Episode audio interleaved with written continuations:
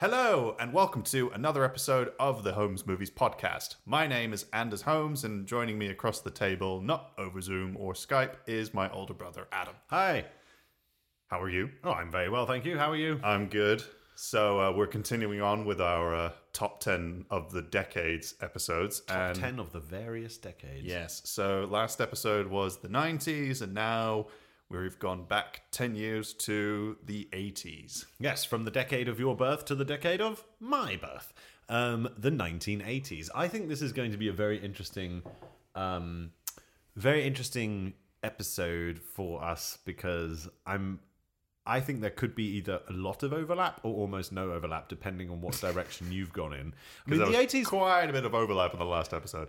Yeah, the eighties uh, as a decade in terms of film is interesting because it's the first kind of post Star Wars decade. I think it's like Yeah. sta- the the eighties cinema starts to really set patterns that we see in our own time, and certainly uh, the creation of um, of methods and storytelling uh, tropes that really inform the nineties. But the eighties also has like a particular sound and look, you know, even outside of cinema, that I feel like is reflected in its movies. I mean, you look at the various films that Howard Hughes, wait, John Hughes did.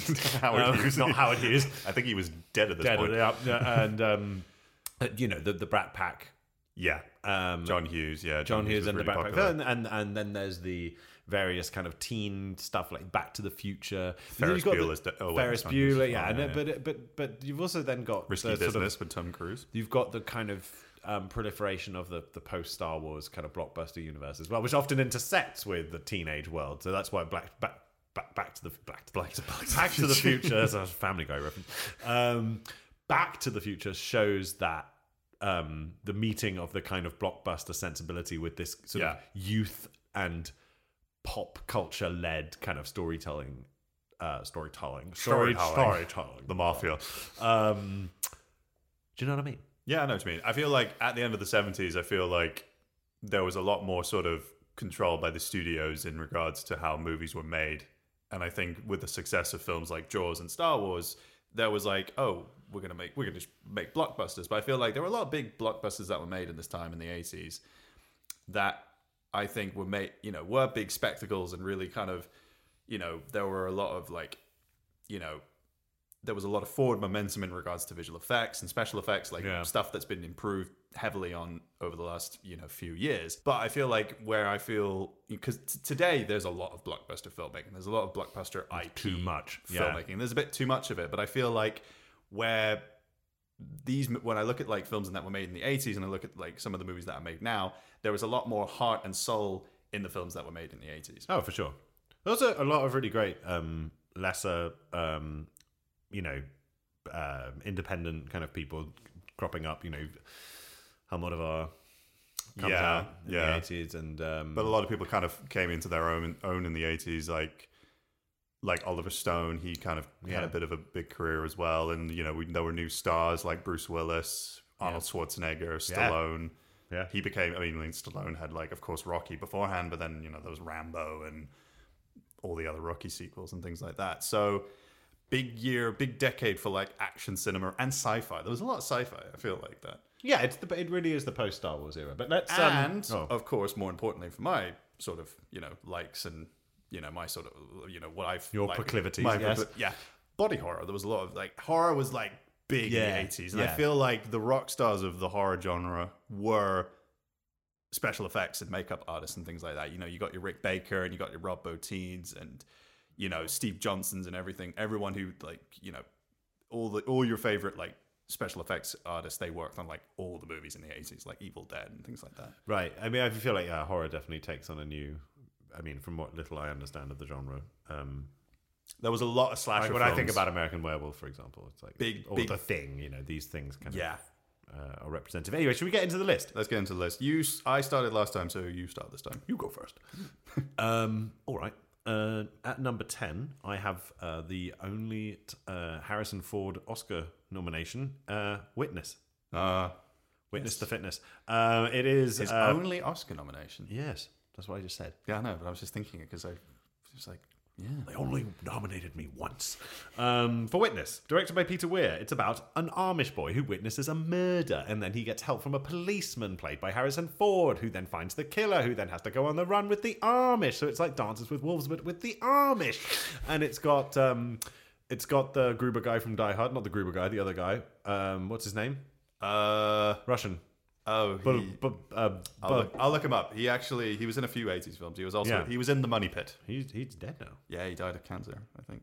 Oh, shit. And Viggo Mortensen's briefly. in the Viggo film. Mortensen is briefly in the film. It Alexandra Goodenough. Goodenough. Yeah, Yeah, I just yeah, looked it yeah. up. Danny Glover is in this film. Yeah, um, yeah it's a really good thriller. Um, it's also a really beautiful little uh, love story. Kelly McGillis and Harrison Ford's romance in Hmm. this film is so believable, so poignant, and so lovely. Um, and it's really the beating heart of the whole thing. Um, and um, Don't know much about history. yes, very good. Um, also, love the guy who plays her dad. Yeah, he's a great. actor. Um, right, rem- really reminds me of our grandfather for some reason. Anyway, um, it's just a it's just a terrific film. It's really well shot. Um, great music, um, and the thriller bits of it are genuinely Yeah. um, exciting and interesting. Um, and um, it has one of the great Harrison Ford yell like "I know you asshole," um, and know also you it are. featured in our shootout. Yeah, yeah, because uh, the shootout uh, when he's yeah. in the elevator, the when he's waiting for the elevator, and then Yeah. Danny Glover shows up and starts shooting at him, and then there's the old couple who show up in the elevator, and he has to push them back in and everything. And then she's like, "That's our car." Yeah. no, there- there's a lot of like, there's a there's a lot of really genuinely quite funny bits in this film as well. So it's kind of it's got a bit of everything. I don't want to give too much away because I want people to watch it. I think it's very widely available, and um, it is a perfect Harrison Ford yeah, picture. Like, there's no one else who could have played. I love that the hero is called John Book. John Book. yeah. Book is the last name. John Book. Um, and yeah, no one else could have played John Book other than Harrison Ford. Yeah, Like you couldn't have had you just it's just it's it's it's made for him and the film's tone is made for him. It's like that slightly insouciant but still kind of serious minded. Um it's a, it's a it's a role that's very catered to him. yes, that's sort of what I was Yeah, but I I, I do yeah. agree with that. Anyway, so witness number ten. What's your number ten? yeah, but just briefly on witness. Why do I- you I- do this every time? I 'Cause- try and move us on good like go, keep it tight, people, No, and no, you're no. like, Oh you have you ever noticed? No, but I feel no. I remember like in from film school that Witness is one of those movies that they do teach in film school because it is one of those movies that has a perfect screenplay. you go. So yeah, What's So- your number ten? my number ten is the John Landis comedy classic The Blues Brothers. Not on my list. Is not on your list. No, I don't really know. What? Oh, anyway, something happened there. Blues Brothers, great film. Yeah, it's a great, really, really good film. it's a great film. It's a great crowd I hate pleaser. Illinois Nazis. It's I hate Illinois. Well, we, I hate Nazis in general. Yeah. Um, the fucking Nazi party. Um, it is a very funny film, and also hilarious. It's so funny. I think it's one of those like films that originated from an SNL sketch that actually works and is funny and doesn't feel like a- It's also one of the great films about being in a band, I think. yeah, or Like- you know about a be you know the struggling artist trying to like you know get through and you know trying to sort of beat the man and capitalism and things like that. I don't know, maybe. No, no, reading no, too much absolutely. into it. Absolutely has that in it. And it's a great film about, it's a great, it's a love letter to Chicago. It's a love letter to, It's a love letter the to black- blues, blues, to black, black- Chicago. black yeah, Chicago. exactly. And it's like, and yeah, of course, but two white guys doing it, but still, um, uh, yeah, it's a beautiful, uh, beautiful movie full of some of the best dumb gags. Yeah. Mm-hmm. Like the, the subway, the, the elevator train things going by every second, the, the whole thing with Carrie Fisher and her ex- increasingly advanced Yeah, yeah, yeah. arsenal of weaponry. Um, But great cameos as well from Aretha Yeah. Franklin, Ray Charles, James Brown, Cab Calloway as well. Is Yeah. you know he's, he's, he sings. Uh, so special yeah, to have yeah. Cab Calloway in this film. Cab Calloway was in movies in the fucking 30s. yeah, that was amazing. And also just Minnie the Moocher. That whole th- there's some great music sequences in this movie. Oh like, my goodness, it's so yeah. good. And it- Don't forget it- John it- Candy, by the way. speaking Yeah, of- John Candy as well. It just makes you want to like get up and dance and just in it. it, it it's one of those films where you just kind of want to be in the world of the film. And it's one of those things when you rewatch it, you you look forward to every scene. Like when they Yeah. show up at the restaurant in Mr. Fabulous, you know that in a few minutes you're going to get one of the great food scenes, which actually, weirdly enough, we didn't we did put, put in it our in, food yeah, yeah, yeah. sequence. But um, How much for the women? Yes, the little girl. so um, yeah, uh, no, a really a great Food choice. is so exp- the food is you can't afford it. The fucking salad is like twelve dollars for Christ's sakes. yeah, the, I I love Mr. Fabulous. I also um I just I just love the cameos in this um uh even like Twiggy and st- you know it's just it's and Spielberg is in this movie. Yeah, you know, he it's briefly like- shows up. Yeah, it's very uh it's it's, it's also got its heart in the right place. It is one of the. I think it's one of John Lannis's best directed films, in my opinion. Probably, yeah. I would say it's I think he- maybe his best. Yeah, yeah, I think, and then he followed. I think the- the year after this, he then did American Werewolf in London. also a terrific film. Yeah. But this is I think this is better. This was like the peak of his career. Anyway, that's a great, great, great choice. Um, my number nine is Wim Wenders' Wings of Desire. Not on my list. Haha, great. Well, we're not doing any overlap so far. Uh, Wings of Desire, you see, I I vacillated a little bit about putting this on because it's not.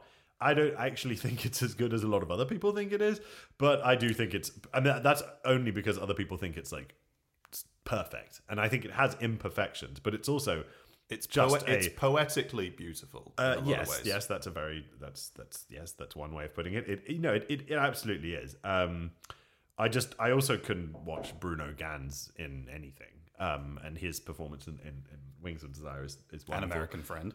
Yes, of course. Um, the American Friend is a film that I prefer ultimately, but I mean, we're talking about two incredibly good pictures. Mm-hmm. Um, Wings of Desire, of course, for those of you who don't know, is about an angel played by Bruno Gans who falls in love with a mortal, Mm-hmm. a circus performer, in fact, and he um, he crosses over uh, from the world of the immortal uh, to um, the uh, world of the, the the real, and it's a great portrait of Berlin. In fact, the German title of the film, Der Himmel über Berlin, the sky Mm. over Berlin, I think tells a better story than Wings of Desire, which is actually just Wings sounds of like a Des- fucking porn movie. It when sound, you read Wings it. yeah. of Desire sounds like a really like cheesy '80s pop song. Yeah, or, or, or, or it could be like a Paul McCartney album. Let's be Yeah, honest. or like something that like uh, Spread my wings, I desire you, Linda. Um, that's Who- terrible. Who's, who's the guy that did the take sued for that. these broken wings? Who's the guy that? I sang don't that know, but that's just dad. I, Ah, I d- forgot yeah. what it- Another thing about the 80s, power ballads. Anyway, um, power ballads aside, Wings of Desire is terrific, great. Um, Peter Falk is Peter great. Falk playing himself. Falk? Peter Falk playing himself, and if it's not too much of a spoiler, he's also playing someone who has experience of Mm. the angelic. Um, and um, I just love that. I love the the way that um, interior monologue works in this film. I love the shifts between color and black and white cinematography I did like that. which of course evokes one of my favorite films of all time um a matter of life and death paolo Mm-hmm. pressburger so um there's a hell of a lot going on very very film literate but also Got Nick Cave in, in it as well, performing music, which is oh awesome. yeah of course um so it's just got it's got everything it's a very cool film Yeah, a lot Um, of inner monologues and uh, that's what i was just people saying. talking about stuff. I love that. people Yeah. talking about stuff you know, Yeah. brilliant analysis it's also from 1987 which is the year i was born so there Mm. you go um and if and, and if anyone has been listening to Adam describe the film and feel like hmm, that film sounds very familiar to something I might have seen, yes, you might be feeling that because it was remade in the '90s called City of Angels, and it has Nicolas Cage and Meg Ryan. that makes me want to be sick in my fucking face Can you see me? And just, and just, I don't even want to. I, I just, I can't even tell you how much that dis, that's just so disillusioning. Wings of Desire is a lovely film. Yeah, it is. Um, people should watch it if you haven't City of seen it. already. Angels, not so much. No, please, please. Number eight. Number eight, Number, number, nine. Number yeah. nine. My number nine is uh, Amadeus. Whoa. Okay, so we have some overlap, but I will say my Amadeus entry is significantly higher on the list. Yeah.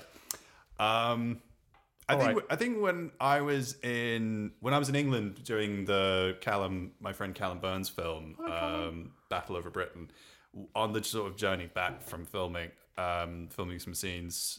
I th- you know the the whole like because we were talking about films, and then someone asked me like what is your example what what do you feel is a perfect film and then i said well someone in the back of the van said fight the back of the van! someone said fight club he thinks that one of the actors thought that wrong. that's a perfect film He's and an actor. What does he know?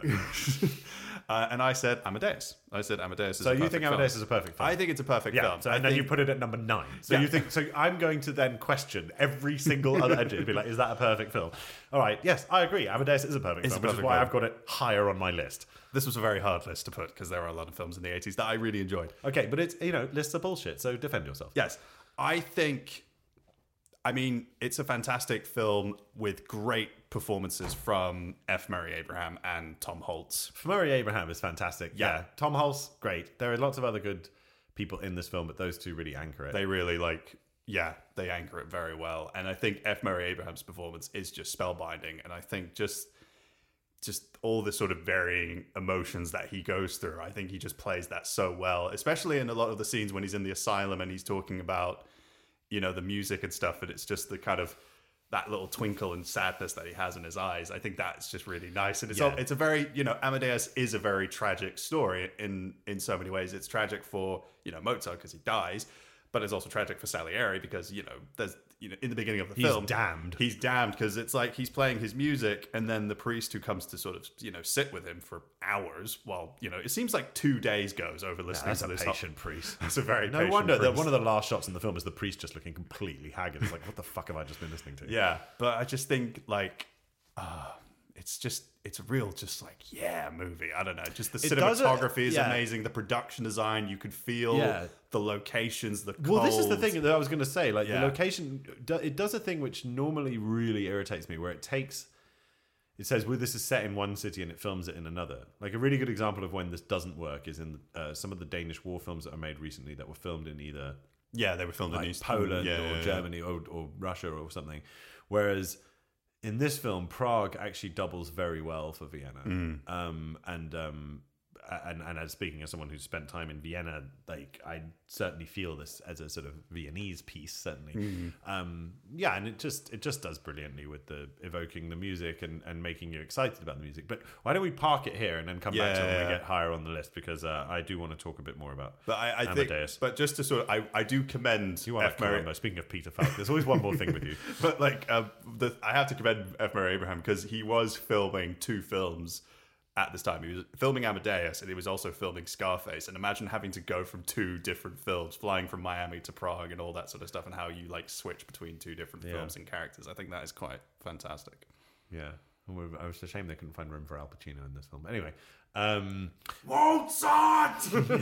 or he could have been Mozart. Um, no, no, probably not. really. I, think, I think Tom Holtz sold it pretty well, Tom especially Hulse with his like, is, yeah, the, especially with his laugh. yeah, no, the laugh is great. Uh, the whole, yeah, that's a, it's a, as you say, it's a perfect film. Okay, Play Petty Griffin. and brilliantly lampooned, yes, in an episode of Family Guy. Uh, number eight for me is The Empire Strikes Back. Uh, one of the I have this on my list, but higher. Oh well, there we go. Okay, so this is uh, here is some overlap happening. Um, Empire Strikes Back is perhaps one of the greatest sequels of all time. You know, up there with Godfather Two and Indiana Jones and the Temple of Doom. Only joking. Uh, and um, num- looking number at one you. on my list. I was looking at you very questionably when you said that. I Um, like Temple of Doom, but it's not as good. It's not a great scene. um, yeah. So um, Kalima. the just leave it out. Um, the Empire Strikes Back is the best Star Wars film, and if you Yes. have a different opinion to that, you're wrong. um, it is a film where George Lucas realized that he's not a good director, and he let Irvin Kershner, who Yeah. is a good director, direct the film that needed to be gotten right. Yes. because it's the dark entry in the trilogy. It's the one before the Teddy's. It's the challenging movie. It's the challenging movie. It also has Hoth. It has Yoda. It has I am your father. Sorry, spoilers. Uh, it has um, the the uh, uh, Tauntaun. You know, it's got it's got Leia. It's got the whole I love Yeah. you. I know. It's got every. It's so. It's, it it's takes so- things. ah, it takes it's things so further. many It things. develops Yeah, on the, mytholo- world yeah, yeah, yeah. building the and mythology everything, and the everything. Asteroid field. And it's like when you watch the best of Star Wars now, that kind of tour de force, no pun intended, um, of um, of this new exciting stuff and of like you know also of, of thrills and genuine kind of like scares and and and a sense of that that, that everything might be snuffed out at any given point Mm. one of the reasons why ryan johnson's film the last jedi is so good is because it feels like the empire strikes Yeah, back yeah, it feels like it gets what makes the empire strikes back good i really love it i i, I have um Yeah. Also, it's it's I have a lot of opinions yeah. about Star Wars, but I cannot say I, I am totally devoid of irony when I talk about The Empire Strikes Back because I just think it is a you know talk about a perfect film. It is a perfect Star Wars film. yeah. It is just 100 percent agree. Let's get let's come back to that when we reach it on your list. What's Yeah. at your number eight? So number eight is a film I think we have talked about on a bunch of l- uh, you know other We do talk about a lot of the top same t- stuff. I yeah, mean, let's be honest. yeah but uh, at my num- my number eight is do the right thing That's also on my list. this could be quite a short episode. Yeah, okay. maybe. Well, you did the right thing putting this on your list. yes Um, I, I i just i couldn't talk about the 80s without you know talking about do the right thing which is one of the most important films of the decade but also of all time it's an amazing film it's it a is powerful the best Spike Lee joint. yes let's be it honest. is it's one of his best i think No, it is the best. It's the best. it's the best but i mean of course there are other great films that he did no, Yes. none of them And terrible films. of course But i mean you know, um, everyone, and everyone just films has that their, are like like uh, the, the Five Bloods, which is great in some places and in others it's like, eh, what's going on? um, so, but yeah, Do the Right Thing is flawless. yeah, yeah, yeah, yeah. Yeah, I'm not gonna. I'm not gonna complain about this one. Much Yeah. as Amadeus. I, I really just I, rem- I remember the first time I watched it. I mean, I was just completely in awe of the filmmaking and the energy, just like, and also the the way that he directs scenes and like you know the characters and the way they bounce off each other is amazing. But also you feel the heat, you feel that time is passing, you can feel the tension in the air, and you feel hot. I, I mean, I feel hot watching that film a lot. It's just, and it, you know, just it's not, you know, I think it, it, Danny Aiello, who plays the, you know, Sal, is a great character, and of course he was Oscar nominated for the film, and he was fantastic, and also John Turturro. Everyone is. Everyone in this is great. film. Yeah, yeah. Everyone. What's his name? Uh, Fring from B- uh, Breaking Bad. Um, yeah, uh, Gi- Giancarlo Esposito, Esposito. You've got Spike Lee himself is in this film. Um, Samuel Jackson. Samuel Jackson is in this film. Ozzy Davis and Ruby Dee are in this film. Yeah. Like it is, as they say, stacked uh, in terms of its cast, and it is also just, I mean, a complete delight. It's, it- what is Yeah. interesting about it is it's clearly building to something from the very beginning. Something is going to happen in this Something really film. bad, yeah. Something something is going to come to a crisis and also again like we spoke about rodney king last time like this is a film that predates the rodney king stuff it obviously predates george floyd and it has a very i mean i watched it for the first time after the george floyd murder, I- I did and the it same is thing as well, very- yeah. it is very um striking Uh, It was, but, um, especially when Giancarlo Esposito's character is saying they can't kill us all while he's being dragged away by police. I think, especially after watching Yeah. watching it after what happened to George Floyd was just Yeah. It just shows how long this stuff has been going on and how little attention has been paid to it. Yet Yeah, Spike yeah. Lee sort of forced us all to watch. Of course, he was then roundly uh, put in his place by the racist white establishment when his film was ignored by the Oscars and Driving Miss Daisy was uh, preferred. Um, credit to Kim Bassinger for calling that out at the ceremony. Um, we talked Mm. Also- about that a but- lot at the. yeah. alter- we talked about this a lot at the at- in the uh, alternative. sort of. But Oscars also, episode. he did stick to his guns a lot while making this film. They wanted him to make changes. They wanted him to have you know Sal and his character uh, Mookie like hugging at the end of the film and stuff Right. like that. Like just kind of giving it a kind please, of like. please tell us everything is okay and Yeah, racism it's like, has gone "Oh, away. Yeah. It's a good thing we're not like that anymore. That Sorry, sort I of burned thing. your pizza restaurant down. Yeah, yeah. So It, it that's you know, and he he was like, no, we're not going to do that. I mean, that's what like you know.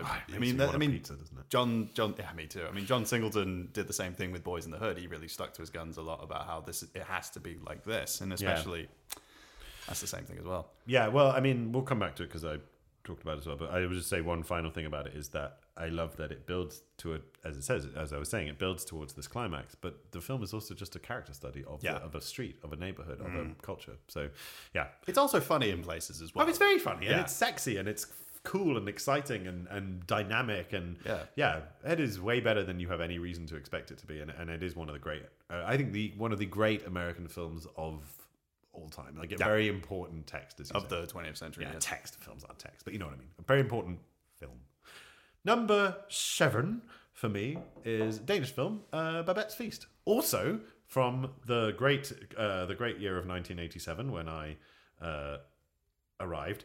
And um, I was born, and it's uh, directed by Gabriel Axel. Um, stars um, it's a very Scandinavian uh, name. Stéphane Audrin as um, as Babette. And um, I've talked about it on the food scenes. I've a lot of regular listeners will know that this is one of my favorite films, and and it is just a, a stunning evocation of a of a short. Um, novella really by Karen Blixen um, that originally takes place in Norway, but for the purposes of this film, is relocated to Denmark. Um, Is it's- there a reason why they did that? I, Or- I don't know. but it doesn't. It doesn't. It doesn't affect the movie. Okay, no, fine. no, no. I mean, it's the same kind of community. You know, we're talking about a deeply, deeply Protestant, very conservative community that is shaken to its core by the decadence of a feast that is prepared in gratitude by this, uh, it turns out, quite amazing French woman. Um, and the feast itself brings together the past of characters who have, for various reasons, made choices in their lives that have caused some unhappiness and stuff. Mm-hmm. And and the the final scene in the film is so beautiful that I just I I defy people to watch this and not become not necessarily moved to tears, but just incredibly moved by what it shows that a just a simple meal, well, not a simple meal, but a very Yeah. wonderful meal can do. Um, and also how food can be treated on film, which, which in this in this case is is, is with great uh, succulence. Um, and um, and I just love Stefan Oldar's performance in this. Um, so you know, without without going too much more into it, I really think go and watch. Uh, people should go and watch Babette's Feast, and um, it it also won uh, the best uh, foreign One of uh, uh, one foreign of few language, Danish yeah. films did So, to yeah, win so, that Oscar. Um, you know, even that's a stupid award. Um, it did. Uh, it Well, it's did- not as it did bad well. as the one, the BAFTA one. It's like best film not in the English, English language. Yeah, exactly. Best film that only three of us have seen. Um, right. So, what's your number seven? Mine is one of the coolest films that you've ever introduced to me, and that is Diva. Uh, which is also higher on my list. So, can we can we get can we talk about Diva at the end? Sure. Diva's really cool, but we're going to come back to it at the end. Okay, of course. Right. My number six is Do the Right Thing, which we've just talked about. So, what's your number six, Anders? Uh, The Princess Bride. Oh, you know what? I'm really fucking glad you put this on the list because it just couldn't Yeah. get on mine. And uh, the Princess Bride. Okay, so this is a film that you also introduced to me, and I absolutely love it. I think Shout out to my friend Ed Randall for introducing Yes. it to me. I do remember when I um, at your wedding when I was making references to this movie in my speech in my best man multiple times. I could sort of catch Ed sort of like being like kind of like gave me the thumbs up and the sort of cool. Also, 'Cause he noticed listener to this podcast, my wife's cousin Donnie appreciated it, uh, uh, appreciated the references in that speech, and came up to you afterwards and Yeah, he said it was like good luck, good luck storming the castle. yeah, yeah, I mean anybody want a pillow? no. It's just- I just it is once you start quoting this film though, it is just endless. That word you say, I don't think it means what you think it does. My name is Nickel Montoya. You killed my father. Prepared to die. oh. We're closed, you bastards. no, I love this film. Said It- to blade. to blame. Oh, it is a wonderful film. If absolute classic feel good movie, and it is just. It's a great screenplay from William Goldman, who, of course, has written other fantastic movies like All the President's Men and oh, what else is what else did he do? Uh, Bridge Too Far, and um, he- That's he- quite the CV. yeah, he's written a bunch of stuff. Some not so good films as well, but I mean, if you've got those three under Yeah, your belt, yeah. fuck it, you can write your own checks as far as I'm yeah, concerned. but like you know, it's based off his I own think I'm using that expression correctly. Um, slightly, you know, appropriate for this part of the, Yeah. the- the Christopher episode. Guest. Christopher Guest. Uh, Carrie Elwes. Carrie Elwes. This Robin was this Wright was this was Penn. his big well Penn. before Right. she, before she was Robin Wright Penn. right, Robin Wright. Well, now she's Robin Wright again. Oh. Um, Well, I mean, who would? I mean, being married to Sean Penn might be a oh, bit that of a must hard be thing. intense. Just be, I, I, I- I imagine even having to serve Sean Penn coffee is like traumatic, let alone have to be married to the fucker. Yeah, but um, you know, it's a great cast: Mandy Patinkin and of course Wallace Shawn. Oh, It is amazing, and also um, Chris Sarandon as well. Like this film is just packed with great Humperdinck, Humperdinck, Humperdinck. and it, you know uh, Kyle Kane and Billy Crystal. It's just you know it is hilarious. It is just like and Peter Falk as well showing up. Uh, You know he's in the film too. Wait, that's he's, who? he's the grandfather. He's the of course, of course, shit. And He's the, the guy- kid plays the mole in Austin Powers 3. yeah and uh, Random trivia. yeah Fred Fred Savage who uh, yeah less well he recently got called out of because of sexual abuse allegations. Oh, no. One of those guys. Oh, shit. Um, so okay, let's less about him. But no, this is a film that is just pure fun. It's like a and fanta- it's fantas- romantic yeah, in a nice way. You know, it's like fantasy, romance, Yeah. action. It's got everything. Sword fighting. Yeah, it's a good spoof. It's not like it, it- it's a good spoof of the genre while also kind of taking itself serious as well. Like it's just having fun and in that. I Sort of recently thing. watched Robin Hood, Prince of Thieves, which is a terrible film, and this is such a. This shows how well you can approach kind of swords and Yeah. escapades and that fantasy essentially by just adding the appropriate amount of humor and and but like and good cheesiness. Yeah, like yeah, the yeah, soundtrack is by Mark Knopfler. It It's is a good. cheesy sounding soundtrack, and it is done earnestly, Yeah. without its tongue in its cheek, and that just works. And then you have Andre the Giant, you have um, Wallace Shawn, you have just all these screamingly funny people in this film and brilliant lines. But at the end of the day, it's like you can enjoy this as a charming-ass comedy movie, rom, yeah. or you can enjoy it as like a great like rescue the princess kind of good old fashioned Ivanhoe style tale. You know, it is ah yeah, I, I'm really kind. of I I read a book by um, Carrie Elways called As You Wish, which is a diary about the making of Princess Bride from his Oh, that sounds fun. perspective. It's a great book for anyone who's a fan of the movie. I really, you know, I, I it, it's really worth checking out. But he has a lot I of. saw Carrie Elwes at the Prince Charles Cinema once. you did? Yeah. Oh, I was with Ed. actually. nice. Um, but he's a fantastic. It it was a fantastic like book as well because he has all these like anecdotes about the making of it. Like you know, the first time when Robin Wright came on stage and she was in the costume as Princess uh, Buttercup. Buttercup, and I was about to call her Princess Humperdinck, got them mixed up. But Princess Buttercup, she came on as- stage as Princess Buttercup, and everyone was like. Yeah, I'm not going to have a hard time falling in love with her. it's going to be fine. No, she's- and also, like on the first day, they did the uh, rats of an, you know, the Rodents of unusual size. rodents of an unusual size scene and William Goldman had to leave after that day because he got so caught up in the filmmaking process. Like when she catches fire, he really was just so caught up in in the whole thing. It just it really kind of like I have to leave. This is too much, kind of thing. I love artists. Yeah, and um, he had some really fun in, fun stories about An- Andre the Giant, and everyone told just absolute great and respect re- respectable respectful stories about him. He just he just really came across as like a really good person, even Well, though like even though I his think that comes size, through yeah, yeah, in his character. Like, and I also think that the um, the character that he Fennec physic, Physic physic. that he plays in this is one of the most sort of warm and sweet creations ever brought Yeah, to yeah. life on film, and it, it's it's so much of it's down to him. But there's two there's two stories there's a few stories that are really fun. There was like Chris Sarandon had his daughters or something on set, and like he went up to Andre the Giant and said, "Is it co- is it okay if you can come over and say hi to my kids?" And like one of the one of one of Chris Sarandon's kids got a little bit frightened of his size, and Chris Sarandon was like, "I'm really really sorry," and Andre was like, "I'm used to it. You know, people are either amazed or they're scared of me. It's it's fine."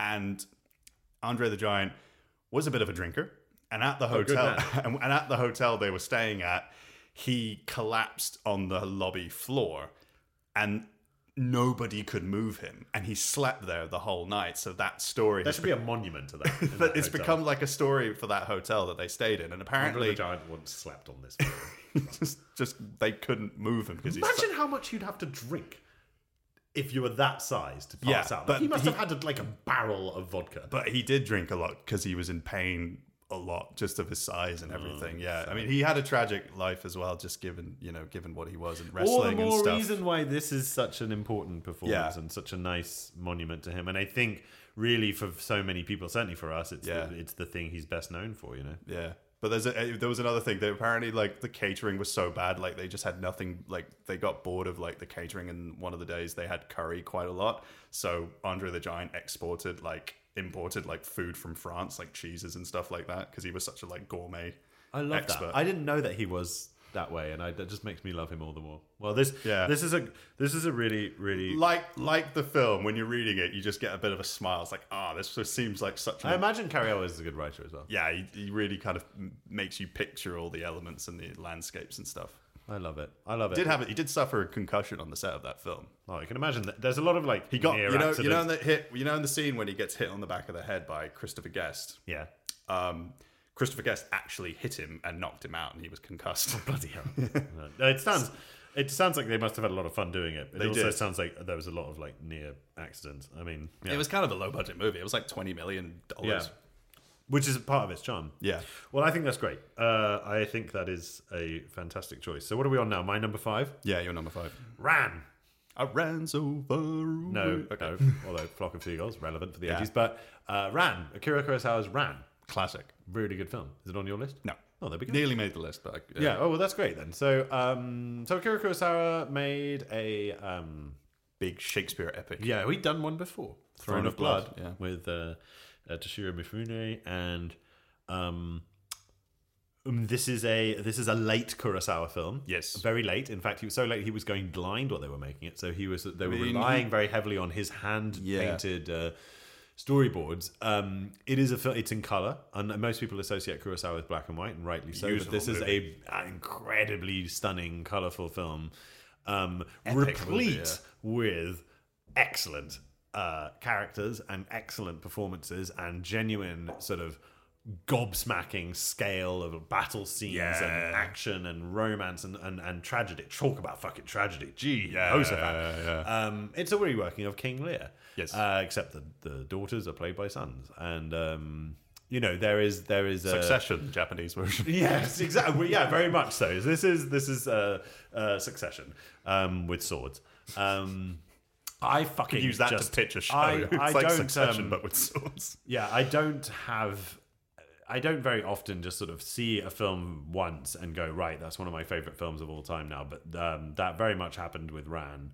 Um, I mean, just yeah, it- I it- definitely want to get like the 4K version just to sort of, or like oh, the just newest, a the newest beta. Blu-ray. Just I to see want to what- go and see this on the big screen. Someday. Yeah. I hope somewhere like Film Forum or something in New York does a retrospective because I would just, I would just want to go and bathe in this film. It is so beautiful. Um, so yeah, I His Hmm. mean- other film that he did beforehand called Cage Cage Musha is also worth checking out. That's almost like a sort of pre-Ran film. That was him sort of kind of Yeah. figuring out how to do like an epic samurai, you know, old Japanese history movie. Yeah, the, the the opening shots of this film with the landscapes and the um, juxtaposition of them with the riders and, hunting the pig. Yeah. Yeah, is is just like wow. It's like what medieval Japan has just been brought to life, or not? It's, it's not really medieval actually, but you know, sort of early like the, the past Yes. is on screen. Like you're watching this and you are not watching a movie. You you feel like you're in history. Yeah, yeah, yeah, yeah. It's so- great when movies do that when they immerse you in the like landscape and the culture. yeah, absolutely. Um, have you got a number five? I do have a number five. It is David Lynch's movie Blue Velvet. Which I have to admit I've never seen. Yes. which is like a terrible oversight.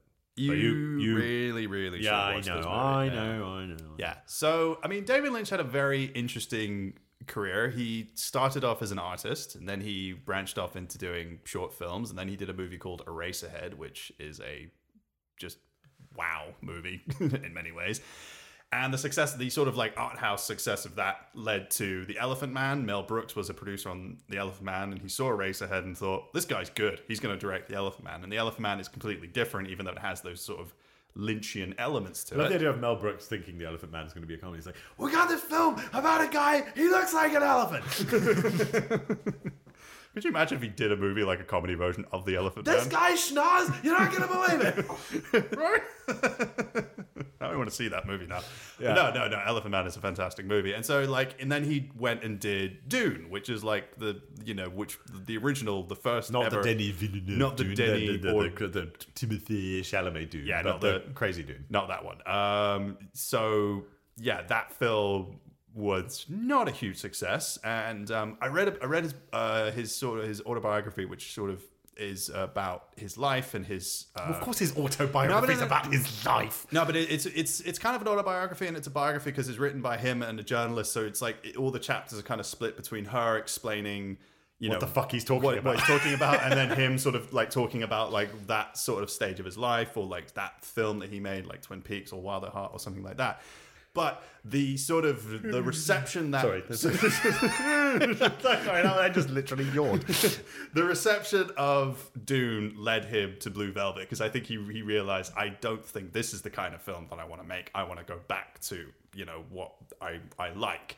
So I think like you know it's all that time when filmmakers, independent filmmakers, they like try big blockbuster movies and they realize okay this isn't for me. I'm going to go back to something that I can actually control and have control Blue over. Velvet is essentially a Douglas Sirk film directed by like Pretty much, like yeah. a psychotic Douglas Sirk film. it, right? it, it, it starts off and yeah it, it, it starts off with bobby vincent's version of blue velvet and you see all these like snippets of like they shot up in portland oregon so it has this kind of like you know great america suburbia kind of thing there's a moment Yeah, where yeah, a yeah. fire truck's going by and there's a guy like waving and stuff like that and then a guy you know he's out watering the plants his wife is indoor watching a film noir movie you know there's a gun on the big screen and then he like has a stroke and then it then the camera goes deeper into the grass and then we're just you know the soundscape the sound is so good in blue in, in david lynch's films and you see all these bugs, and it's like, you know, if you look under the surface of the town, there's Bugs. there's bugs and crime and there's bad people, and I think he he explores that a little bit more in Twin Peaks.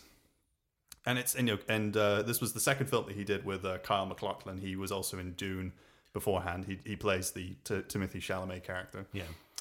and uh, he plays Jeffrey Beaumont. He's this. I see Blue Velvet as a coming of age film, you know, because he Right. has this very sort of like happy go lucky teenage sort of, you know, has a sort of viewpoint of the way the world is. And then that all changes when he finds a severed ear covered in ants in the woods. And then Which he is sta- a Dali reference. yes, it is on Chandelou reference. And then he starts to kind of investigate, you know, the, why, why there was- why he found a severed ear. And then he As you would. Yeah.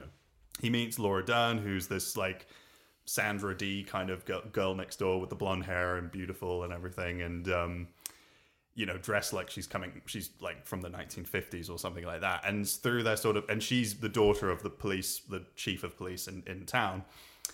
And they're, through their investigations, they get brought into the world of this lounge singer played by Isabella Rossellini. And she's amazing in this movie Right. and and there's a scene in the film where Jeffrey Beaumont breaks into her house. She finds him.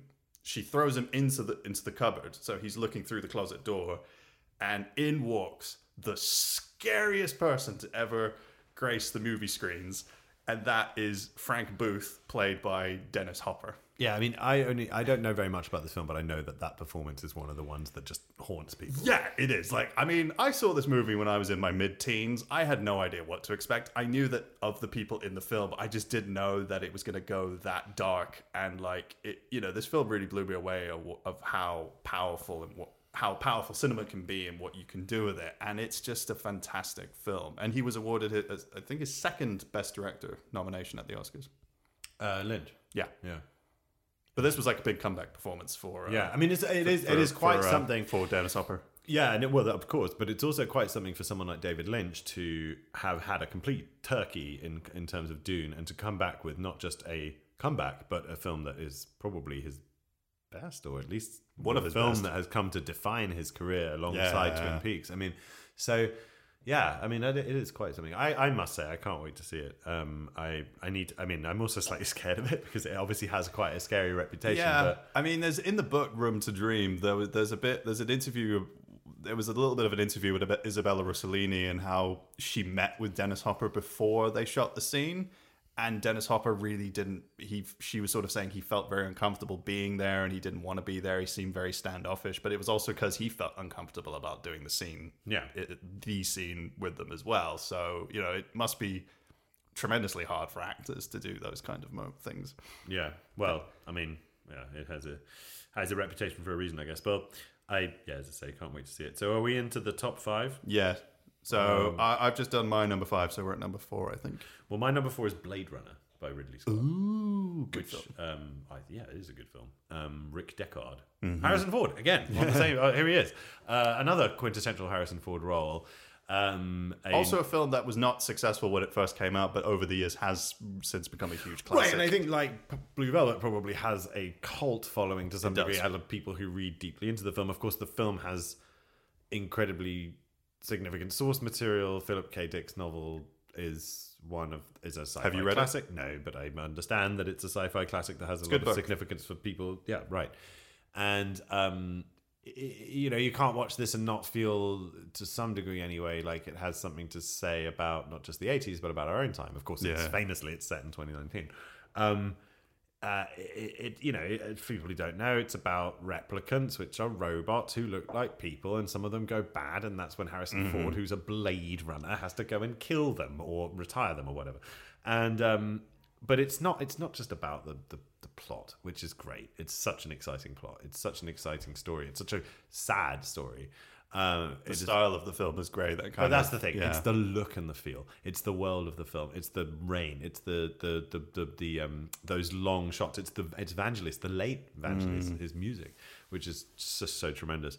Um, it's that brilliant blend of noir and sci-fi that has become so ubiquitous and yet i feel like was kind of invented here Yeah. um, and it also throws of course back to um, uh, fritz lang at metropolis you Mm-hmm. know and and and so you know all it's all there in blade runner it's all so it's such a rich film it's It such is. a uh, profoundly thorough experience. You know, watching the- like you you are just you are just in total immersion. You know, you are Mm-hmm. thrust into this film. There- there is not it doesn't give you a chance to step out of it at any point.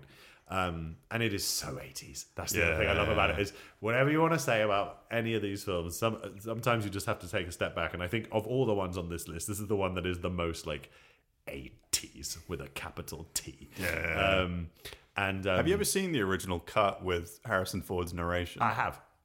Interesting film. Yeah, yeah. I mean, I love that there are lo- multiple versions of this, um, and I don't hate that version either. Like, I, I, I, I've got to say, like, I think the fact that Harrison Ford didn't like doing the narration and sort of recorded it in this very kind of tired and slightly impatient voice Yeah. really actually lends something to it. So. Uh, just like whatever iteration you see Blade Runner in, it's a delight. And then we were blessed with a really quite good sequel in uh, By, uh, Denis 2019. Villeneuve. Yeah, but, yeah, exactly. Which also, I mean, was a hit with critics, but didn't really quite make a dent in the box office. It's just y these kind of films are never going to become No. those kind of universe. I mean, you compare it to something like Dune, which is like, you know, world and quest and optimism and excitement, and Blade Runner is all about like crushing dreams and Yeah. tears in rain. Yeah, I mean that's a great moment. That Rutger Hauer monologue at the end is Yeah. amazing, and um, it was funny. There's on the on the bit behind the scenes documentary about it. It's it's written by um, one of the co-writers on it is David Webb Peoples, who wrote the screenplay for Unforgiven oh, interesting.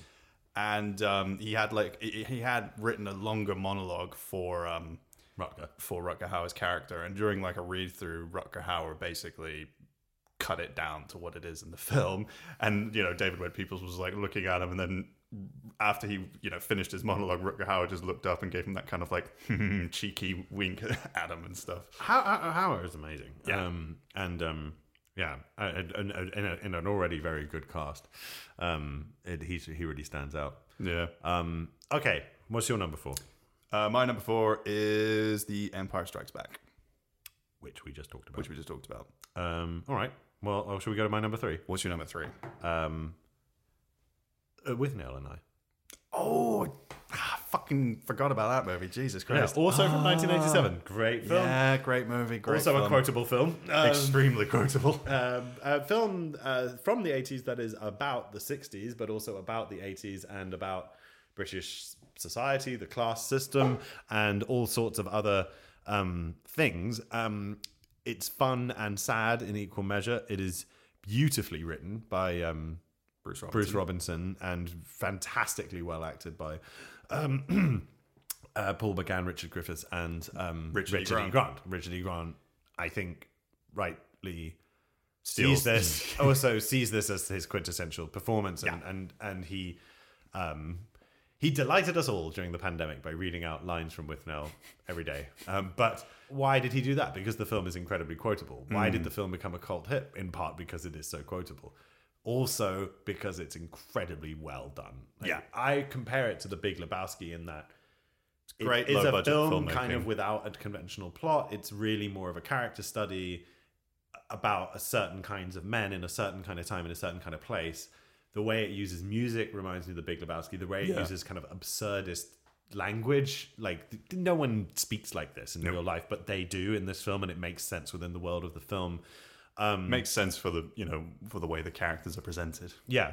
And it, you know, but I think the main genius of Withnell is how a film this funny can just be so unutterably sad and not just it's not just a funny film that becomes sad it's a film that begins in a sad place it begins with um uh the uh, King Curtis recording of um Whiter White- Shade. Whiter Shade of Pale which is one of the last recordings that he ever made before he was shot in fact it might have been the same night that he was killed so there's already this like sense of of um doom in the film Times are changing. And Exact times are changing. It's squalid. It's miserable. But then there's this great laughter within the squalor, not from the characters, but the characters make us laugh. Yeah. the characters are having a horrible time for most of the film.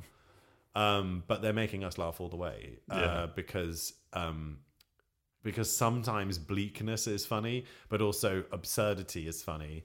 But then you are left at the end with this stunning monologue by um, Richard E. Grant where he quotes Hamlet, and you realize that what you've just been witness to is, you know, a great sad tale where no one really comes out Mm-hmm. well, um, or not well exactly, but comes out with anything to sort of believe in. And so, yeah, Um, so yeah, it's it's it's it's a great British film in that way that it it it totally and unflinchingly depicts uh, kind of decay Mm-hmm. and um, ennui, while also you know giving the audience something to chuckle at. Um, and and as I say, lines to quote endlessly Yeah. for the rest of time. So with Nell and I, one of my very favorite films. What's your number three? My number three is what I believe to be a masterpiece of horror cinema, and I do think it's John Carpenter's best film, and it is John Carpenter's The Thing. Well, Ah, great movie. Great. Movie. Fantastic film. Great Yeah. pandemic film. Oh yes, Great cold film as well. Every time I watch this movie, I just feel so cold. it was on our snow films list, wasn't it? Uh, yeah, it was. Yeah. Yeah. And um, I mean, what what is there to say about this film? I think it is where I think John Carpenter is just really just having you know worked on such low budget films beforehand, like Halloween and The Fog, and also Escape from New York. You can really t- feel that he's just okay. I'm gonna flex my directing muscles and direct the hell out of this. And I've got Rob Bottin, who was very young at the time and an apprentice of Rick Baker. He does these amazing special effects The special effect, the practical effects in this. practical are effects in this are amazing. amazing, and you know, We just said that at the same time, in the same way. I just feel like it- you know. it- Amazing. but these days, I feel like a lot of people kind of rely a little bit on computer effects, and I feel like in horror films, when you can really feel the CGI, it kind of takes me a little bit out of it. I feel like when you can use practical effects and do it well, I know it's easier to do it with the computer, but and if you can hide it, it's fine. But I feel like practical effects are amazing, and I think just Well, this is the advert for them. This film Yeah, is the advert this for movie is why the you advert. should do it that way. Yeah, and also like there was a lot of films in the '80s that you know a lot of David Cronenberg's had uh, Cronenberg's films had amazing practical effects, like flex uh, p- effects like The Fly and um, Videodrome, and you know it's a, this is a film about paranoia. It's a film about mistrust. You know, you don't know what to do. You're, it's cla- it's immensely cross- claustrophobic, even though it is in the middle of nowhere. You just feel like there's nowhere these people can go when this alien that can like morph into them and just you know it's just completely frightening and it always you, every time i watch this movie i'm always trying to find a point where i feel like okay maybe this guy changed at this point and maybe that and stuff you're always like looking at the characters and looking well, at and it gives you so many little. It, there's all these little flags, you know, Yeah. and it's like trying to watch. It's trying to watch a shell game. Yeah, You're yeah, like yeah. where is the P? Like, where, what's going?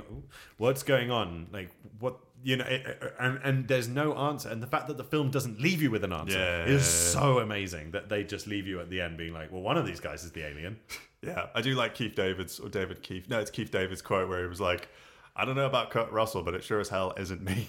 yeah, no, I love that. yeah, um it always makes me sad that this movie wasn't that successful at the box office It wasn't no it wasn't it was a huge everyone hated this movie critically it was like people called it like disgusting and trash i mean ebert and siskel they hated horror films like i mean the, the splatter films like friday the 13th and like they went after them hard on their show. But like, okay, so this movie came out in '82, and there was another sci-fi film, a little bit more easygoing and feel good, and that was E.T. the Extraterrestrial, which of course isn't you know a bleak movie, and that was a much bigger hit than the thing was. But Right. like Blade Runner, over time that film had a bit more of a critic reappraisal, and then you know it became a cult hit, and you know now it's regarded as one of the best horror movies of all time.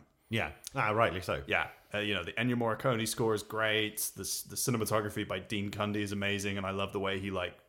There's one scene where Kurt Russell, it's you know he's sitting at a desk and he's like talking into a tape recorder, but the door's wide open, and you're kind of always kind of looking at the door, and you're being a little bit like, oh, I hope no. It's just the It's way- Hitchcock as well. Yeah, I mean it that's is the great thing. He, I Hitchcock, mean, yeah. huge debt to Hitchcock in this. Yeah, one. I mean, the way he crafts the suspense is very. but he does that as well, and how in, Hitchcockian. in he does that with it, with Halloween as well, and the way that he shoots and like those really long takes, and the way he captures everything. It's it's fantastic. Oh, he's work. such a he's a great filmmaker, John Carpenter. Yeah.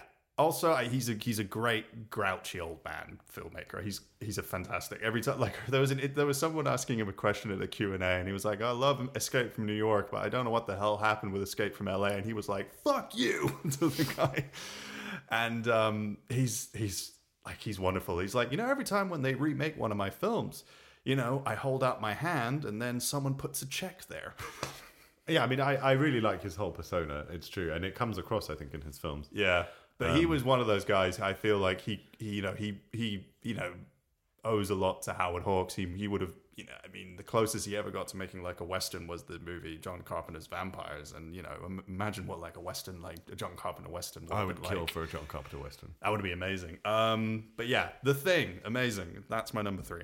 All right. My number two is Amadeus, which we've kind of talked about at length. I mean, just to finally say, like, I just, I just think Amadeus is such a, a thrill ride, but also, um, I, I- I think also one of the best evocations of that period, and it's hard to do good period films. Um, and Brilliant directed scenes. yeah, just and it's just it makes you love that music and the the places and the people for whom it was made. And I think that ultimately, what's so good about Amadeus is the presence throughout of Mozart. And I think that that um, that you know that, that- that, that I think for people who don't perhaps spend very much time with classical music, which is which includes me, like I'm no expert. Like I think the film is a wonderful way of teaching you why music can be special, or why this music, why this person was special. You know, and it's um, it's interesting how.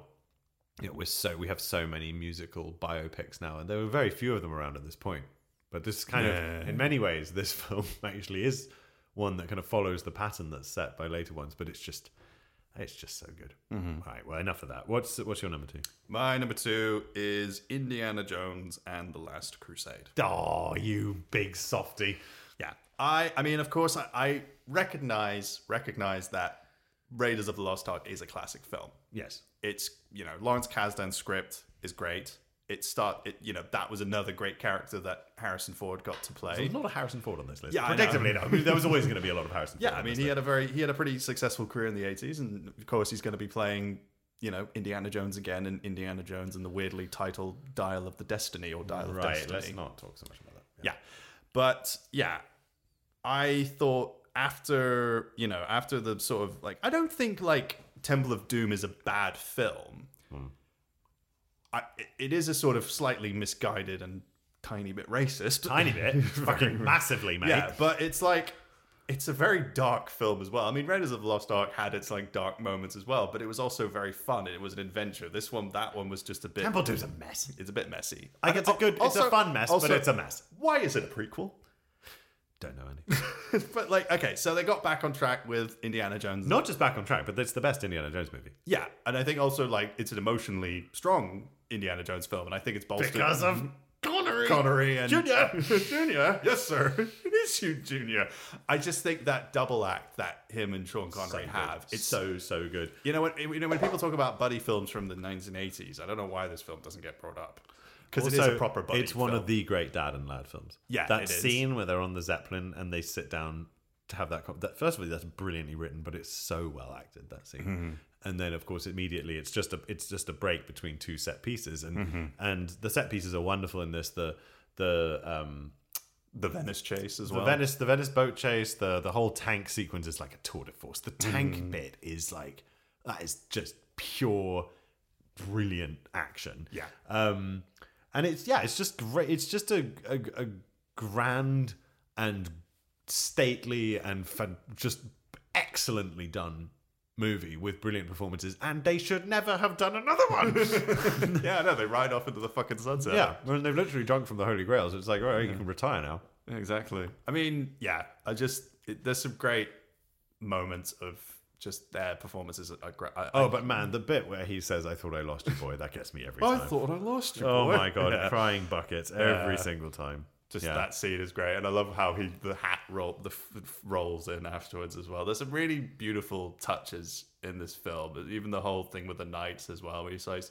when he's like he chose poorly. yeah, and you know, Denham Great music. Yeah, Denham Elliott is uh, is wonderful in this. I, I thought. Although I prefer him in Raiders. Like I Yeah. think the version of um Yeah, they don't quite. What's his connect name? The Uh, Bro- Brody. yeah, the r- version that we get in this film is l- like he's this sort of buffoon uh, is I mean it works for the film, but I don't know. They- they- they- yeah, who cares? Like we're, we're getting into Hmm. sp- I mean, it- it needless was- specifics It, was here. nice they got like John Reese Davis back as well. Yeah, yeah. I mean, of course, the the problem with Indiana Jones still exists. I mean, there's a lot of Orientalism and just, like really out of date stuff in there. Um, but But it's got him beating up Nazis. So Come on, what's not to like? What's not to We like? hate Illinois Nazis. um, right, so my number one is the film that's already come up on this list. It's Diva. So Diva is, as you rightly say, one of the coolest films ever made. But we, I cut you off earlier, so why don't you start and then I'll. yeah.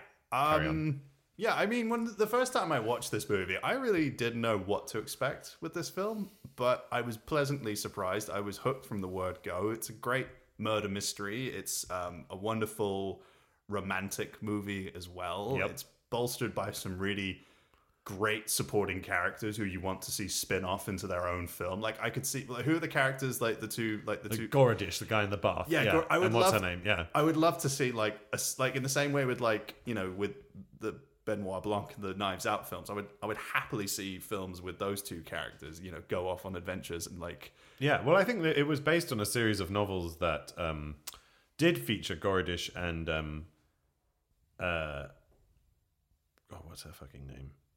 Um, Alba. Yeah, Alba and Gorodish. Well, Alba's a great name. Um, sort of going on the, you know, going off and, and doing various things. Um, it is um yeah as you say it's it's a really interesting blend of uh, genres because it's a film about a guy who's obsessed with an opera singer so it's kind of a film about unrequited love and sexual fantasy and the weird crossover between admiring someone as an artist and obsessing over them as an object of desire Mm-hmm. um, and you could have done a perfectly good film on its own about uh, stealing a diva's dress and then uh, getting in trouble as a result of it Yeah, yeah, yeah. but then there's also a, a really tantalizing um, crime plot at the Yeah. heart of it. And the way that they weave together the various stories is just so clever. And it's just, let's just be honest, the film is so fucking cool. I mean, this is another Beautiful movie. 80s with a capital T. Like, oh my God, the way they use kitsch in this film, the way they use like people wearing like plastic clothes and Coca Cola bottles and scooters and neon lights and um, just the whole look and feel is so. Oh, just like lushly and brilliantly 80s. But the way that it uses colors as well is ve- really nice. Very, very. I mean, I think the color palette in this film, the way Paris is shot by night Mm. or in the morning or at dusk, is just um, glorious.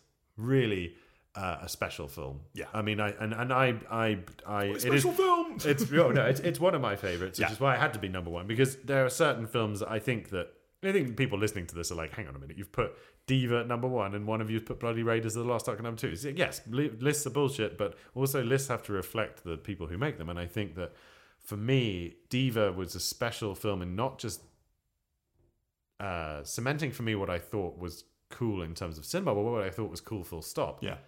like it feels of a piece with so much of the music I, I've listened to and so many of the books I've read, and it's like this film is one that I don't want to be in the film, but I would like to walk the streets Yeah. of this movie. You know, I want to, and I, I a big reason why I, I love Paris so much is, be- and then this is why it came up on our Paris list. In fact, I think it was number one on our Paris Paris list. Is you know the way it uses Might have that been, yeah. city as a location for a modern and and and um and kind of aw- awesome story. So yeah, no, fantastic fucking movie.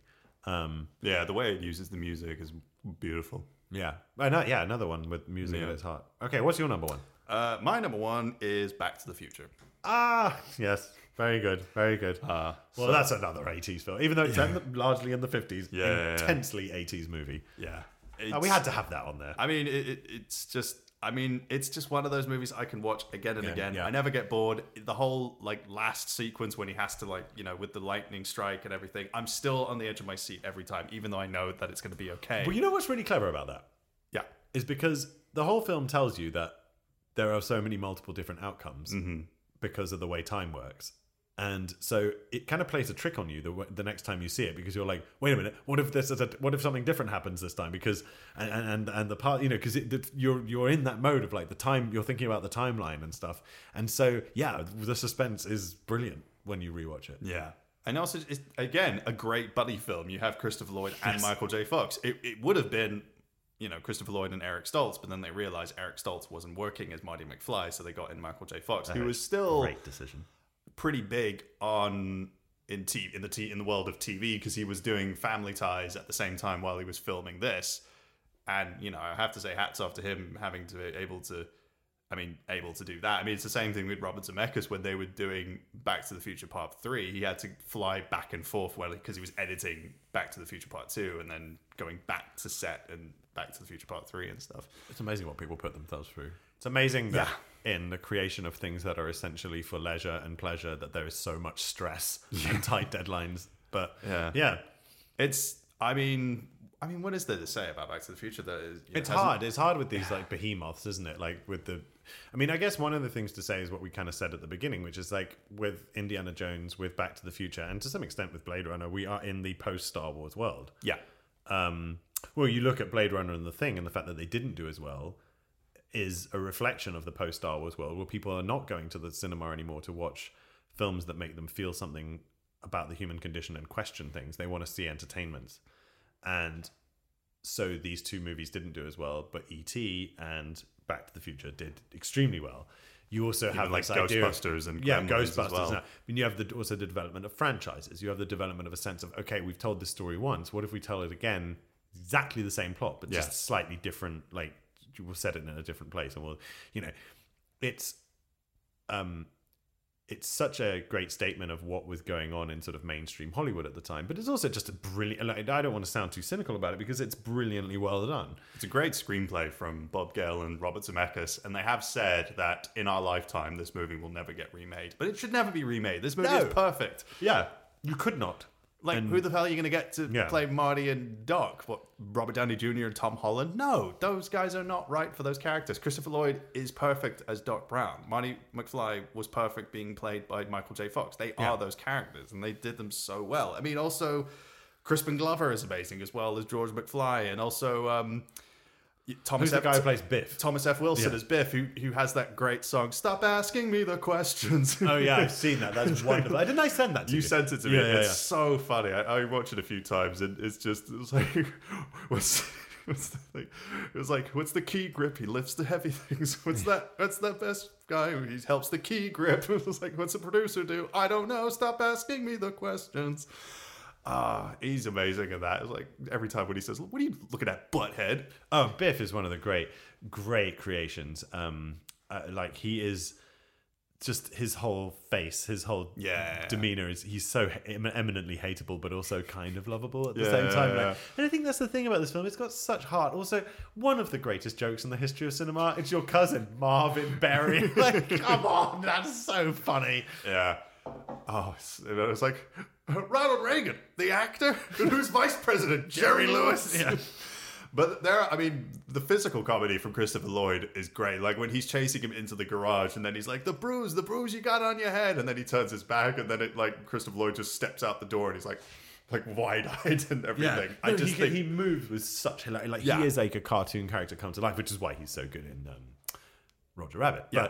But um, yeah, he, he's he's amazing. It's and I just I do also love the relationship between the kind of the wizard Gandalf and the the young hobbit kind of brought into the Surrogate modern father era. almost a little yeah, yeah, bit, of yeah. course. But it's that it's the Obi Wan and Luke thing. It's like that is a gr- there's a reason why that gets done so many times, but it works so well in this film, and it, the the payoff at the end where he he had read the letter after all. Yeah. It's just it's so sweet. What about the rules and space time continuum? Well, I thought, what the hell? Yeah.